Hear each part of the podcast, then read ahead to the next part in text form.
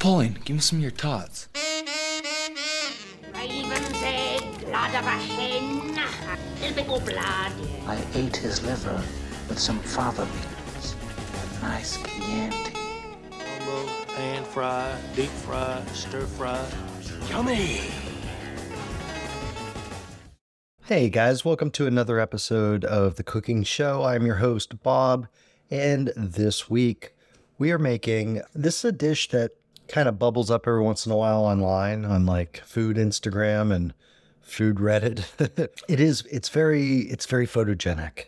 And there's something about it that really it it harkens back to a simpler, more comfortable, cozy time. And, and of course that's misinterpreted because if you if you went back a couple hundred years and lived uh, in a on a homestead in rural Georgia, and I mean Georgia, not the state of like hot Atlanta, but I mean Eastern European Georgia. I'm sure life was nowhere near as comfortable as it is today, but there is a coziness about this dish. And uh, just seeing it is evocative of the old world. And it is khachapuri, which is your Georgian egg and cheese bread. And if you haven't seen it, take a look at the Imgur album in the show notes, and uh, you'll see it and be like, oh, yeah, that thing, that thing that pops up every once in a while. Very cool, very cool, very cool. Now, I don't know what it is about just the image of it, but man, it just, it is so compelling. And I think part of it is the construction of it is it's very plain just by its appearance. You know, like sometimes like when you it, it here this is what I'm thinking about when you see a machine and you can infer the the workings of the machine by how the parts go together like you can look at the even if it's something clockwork and you're like wait a minute. I see this thing moves this thing and does this thing and then da, da, da, da, da, and you can kind of follow it through visually and it's like very satisfying. It's like oh man that's it's ingenious, but it doesn't take a genius to figure out how it works. Whereas some machines are like a black box and you can't see the inner workings or, or infer the purpose of the thing um, just by observing it do work. So looking at khachapuri, it's like, all right, what do I see here? Bread, cheese, egg. And guess what? That's that's what it is. It's bread, it's cheese, it's egg. So there is a satisfaction of inferring the the the whole of the thing just from outward outer appearances.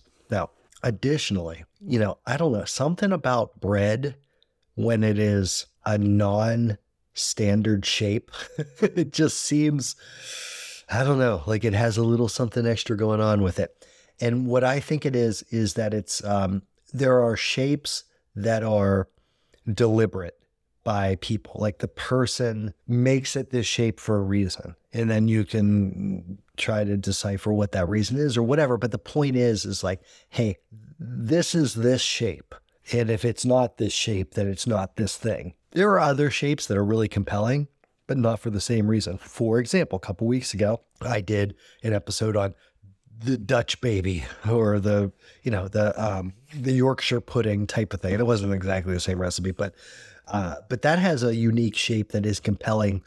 But when you see that shape, you think, ah, this is a natural shape. This is something that comes about. There'll be variation. There'll be a lot of natural variation from one to the other. Each one will be compelling in its own way. But this is like just a natural explosion of, of physics and biology and whatever that creates this um, this form. Whereas something like Khachapuri, yeah, it's like, oh, they, they it, this is just the way it's put together. Now, why is it in this shape? Whatever you can, you, your mind can run wild with it, but you are drawn to it because of the shape. That's it. Super duper simple. In fact, it's actually such a simple recipe that I purposely complicated it by uh, making homemade farmer's cheese. So that'll be in the recipes also.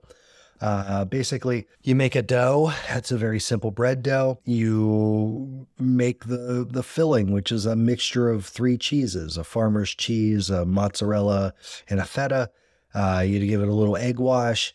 You bake that for a while, and then you add an egg to cook runny and that's basically it. So what we'll do is we'll go through the recipe for the dough. We'll talk about a couple variations on that. How to make farmer's cheese, very simple, two ingredients. It takes a little bit of It can be certainly be done inside of a day, but it does take a little bit of time, but it's almost all passive. And then putting this all together, baking methodologies, and uh, that, yeah, that's basically it. There will not be any special ingredients. This is, like I said, super duper simple. No special equipment. You know, if you have an oven, you're good to go. So for the dough, the dough, the dough, the dough, very, very basic dough. The texture of this bread, you know, once it's baked, is going to be very similar to that of a pizza crust. In fact, in fact, I just recently watched this YouTube video and I can't remember what the channel is. I believe the guy's name is Max Miller, but I can't remember if it's like tasting history or cooking history or something like that. And he tries to recreate a Roman pizza, te- technically a Pompeian pizza, because there was a mural, I believe it was at Pompeii or Herculaneum, one of the two. And it was a mural depicting uh, a dish of food, a, a, a dish, a meal, essentially. And it looked like a flatbread with stuff on it. It looked mm, suspiciously like pizza. Of course, you know, 79 AD, you're not going to have uh, you're not going to have tomatoes, you're not going to have peppers, you know, anything like that. So when he recreated it, he made like a, a pesto of garlic and cheese and pine nuts, or I'm not sure all what all went into this, but smeared that on it, and then it was like things like figs and pomegranate and maybe egg. I don't remember, but seeing the finished product there, this this ancient style of a pizza.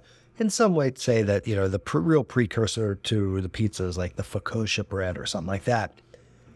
But I was thinking, man, Khachapuri is very pizza-like. You know, it, it certainly has more in common with the pizza than it than it doesn't, right? So uh, for the dough, let's talk about our dough recipe. And for exact measurements for all this stuff, check out the show notes um, you know, the Imgur album for the photos and uh, and the actual recipes here. Because uh, for the dough, we're using it's it's salt, it's yeast, a little bit of sugar, just enough to like wake up the yeast and get a good like starter going there. All-purpose flour, water, milk, a little bit olive oil. Um, we're gonna bloom the yeast in some like room temperature water with a little bit of sugar mixed into that, a little bit of the flour mixed into that. Not not enough to make a paste, but like a slurry let that yeast wake up, get nice and foamy, and then knead it together with the bread hook on the KitchenAid stand mixer, or you can knead it by hand or whatever.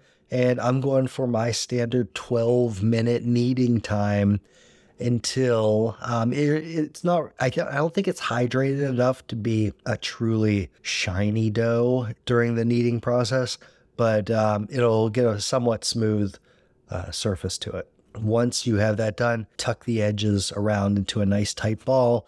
You can put it in just in the bowl of your of your mixer, cover it with saran wrap, and then I leave that out on the counter and until it rises sufficiently. I think I left out for like four hours. It rose pretty significantly. Now, alternatively, what you could definitely do is um, make follow a pizza dough recipe or something like that, and do a cold rise in the refrigerator overnight. I was kind of trying to do all this within a single calendar day. So that's why I, I let the dough rise at room temperature as opposed to putting it in the fridge last night through till you know this afternoon. Okay. Now for the filling, so you have your dough rising or whatever, or it has risen. You punch it down and roll it out, and roll it into you know a nice tight ball again. You can divide this into four pieces, and we're going to use those four pieces to make our individual khachapuris. Now, for the filling, we're using equal parts uh, farmer's cheese, mozzarella, and feta. So I, I got a big, you know, big ball of mozzarella. I used half of that. Um, a brick of feta, used the whole thing there.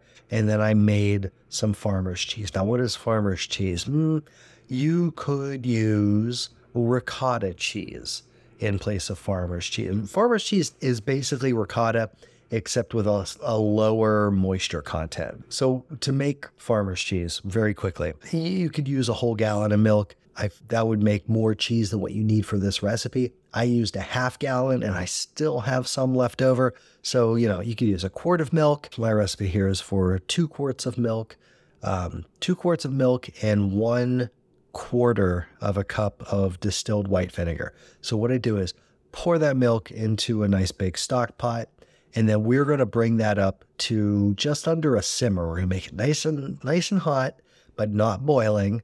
But we're going to do it over a very long period of time, like 30 to 40 minutes. Like start it off medium low for a good 20 to 25 minutes until it just gets up to where it's warm, where it's it's warmer than room temperature, but it certainly isn't hot yet, you know? Like if this were your cup of coffee, you would be disappointed and you put it in the microwave, right?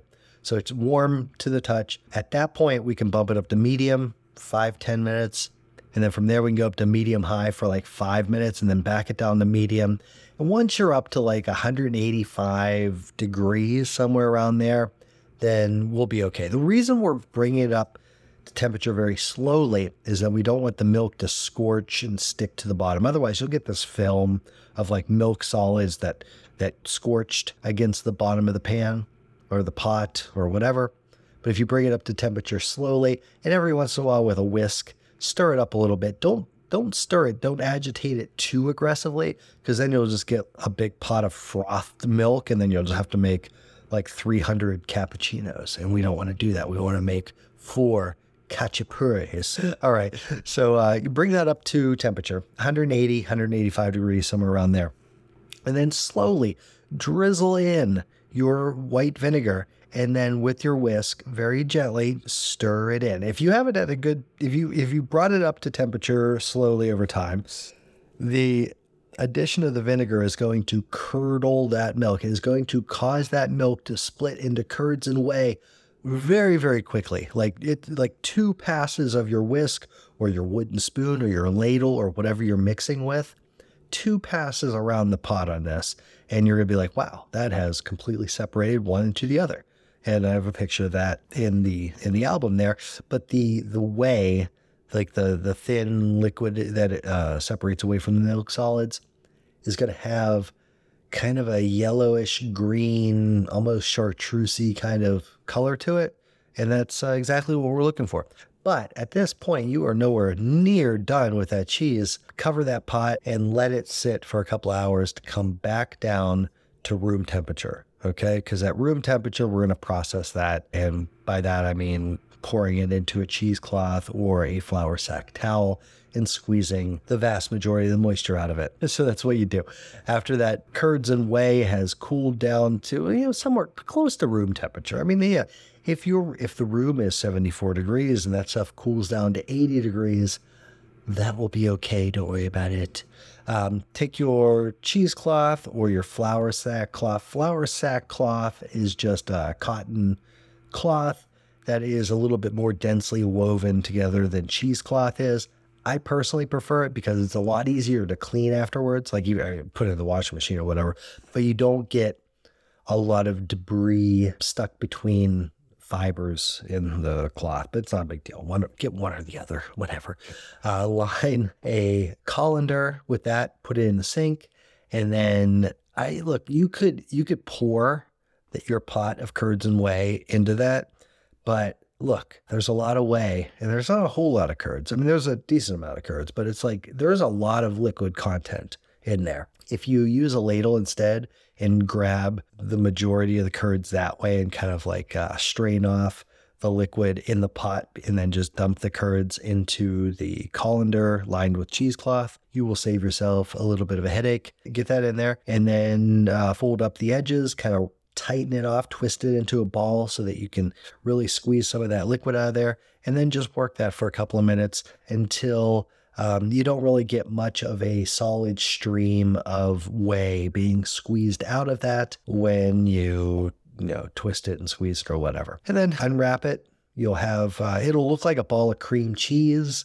it'll kind of uh, have the texture of hmm, kind of like mozzarella but without the uh, stick togetherness of it of mozzarella you know what i mean kind of crumbly texture but still uh, like fibrous and and adhered to one another. So put that into a bowl, throw it in the fridge until we are ready to use it. But when it is time to use it, your farmer's cheese, equal amounts, one and a half cups, farmer's cheese, one and a half cups of your mozzarella. Run that through a you know coarse cheese grater to shred that mozzarella. Do the same for the feta. Now I know feta normally is just you crumble it up or whatever, but if you get a nice dense brick of feta, you can run that over the uh, the coarse cheese grater and shred the feta. You have all your three cheeses in in the bowl. Just with your hands, you can kind of mix those together and mush them and uh, smear them across each other so that they become homogenized, so to speak. And then uh, that's what we're going to use as our filling. Now, how do we make the distinctive shape of the khachapuri?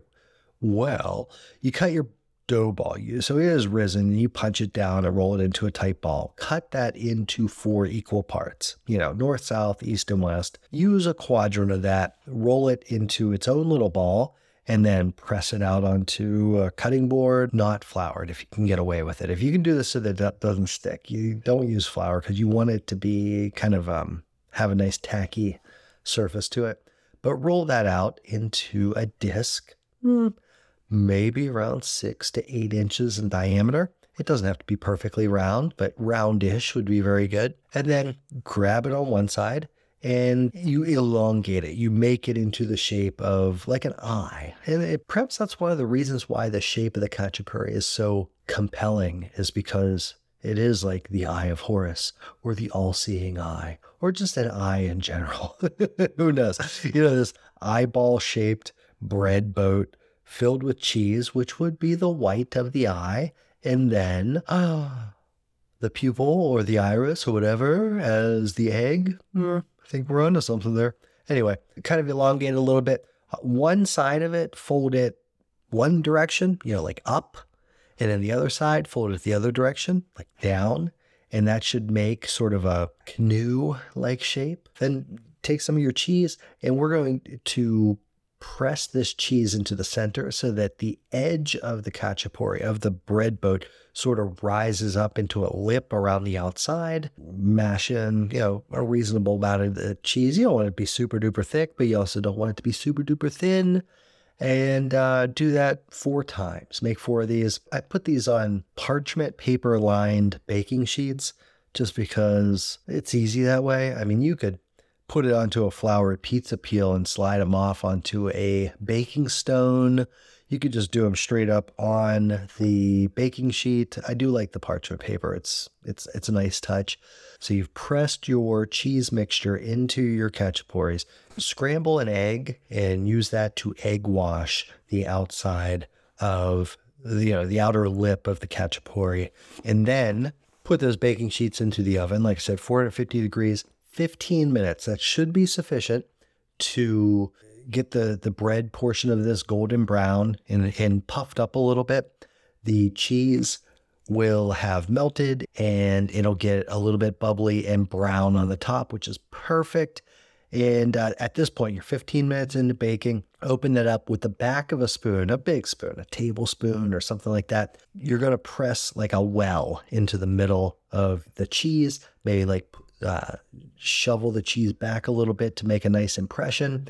And then into the well, you are going to deposit one whole egg and then close that oven back up for an additional six or seven minutes, maybe eight. It depends on how quickly you got the egg into the depressions, how much heat you lost from the oven. But basically, that is going to allow the egg to cook um, mm, mostly. Like we we want a runny egg in there a somewhat translucent albumin, and certainly a runny yolk. So, six to seven minutes, it should be uh, well on its way to setting and cooking and that. And you can take it out of the oven at that point and let the residual heat from the khachapuri continue to cook the egg to completion. And at that point, we just sort of uh, garnished it with some fresh herbs and edible flowers. The herbs, what did we use? We used um, some curly parsley, chopped up nice and fine, with a little bit of oregano and garlic chive, and then um, some pink, dusty pink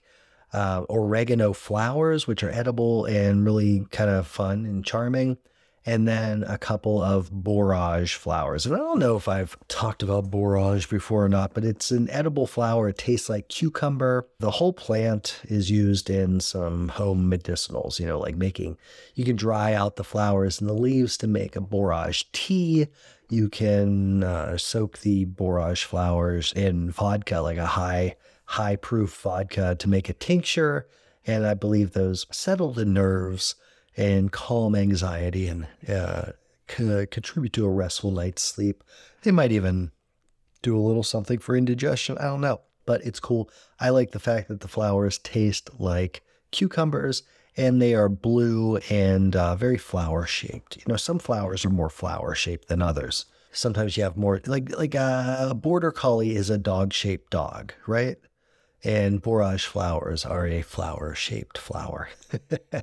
but that's it. That is, uh, you know, it's simple. I mean, make, making the dough homemade uh, is pretty much a given. You have to make the homemade dough. Making your own homemade farmer's cheese, hmm, I mean, it is a little extra, but it's literally two ingredients. It is milk and white distilled vinegar. It's super duper simple and it is somewhat better than just using ricotta but um, you can use ricotta, no big deal. But it's super duper easy, very compelling shape, beautiful, beautiful. I mean, bread, cheese, egg, herbs. You you can't go wrong with that. Very satisfying, very cozy, very old world charm. So that's khachapuri. Give that one a shot this week. You will love it. Thank you. Talk to you later.